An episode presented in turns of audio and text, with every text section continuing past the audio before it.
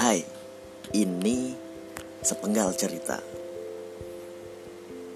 Memang judulnya sepenggal cerita, tapi banyak sepenggal cerita. Sepenggal cerita untuk misteri, sepenggal cerita untuk komedi, sepenggal cerita untuk romansa, sepenggal cerita untuk tips, sepenggal cerita untuk daily life, sepenggal cerita untuk apapun itu. Kita awali dengan sepenggal cerita.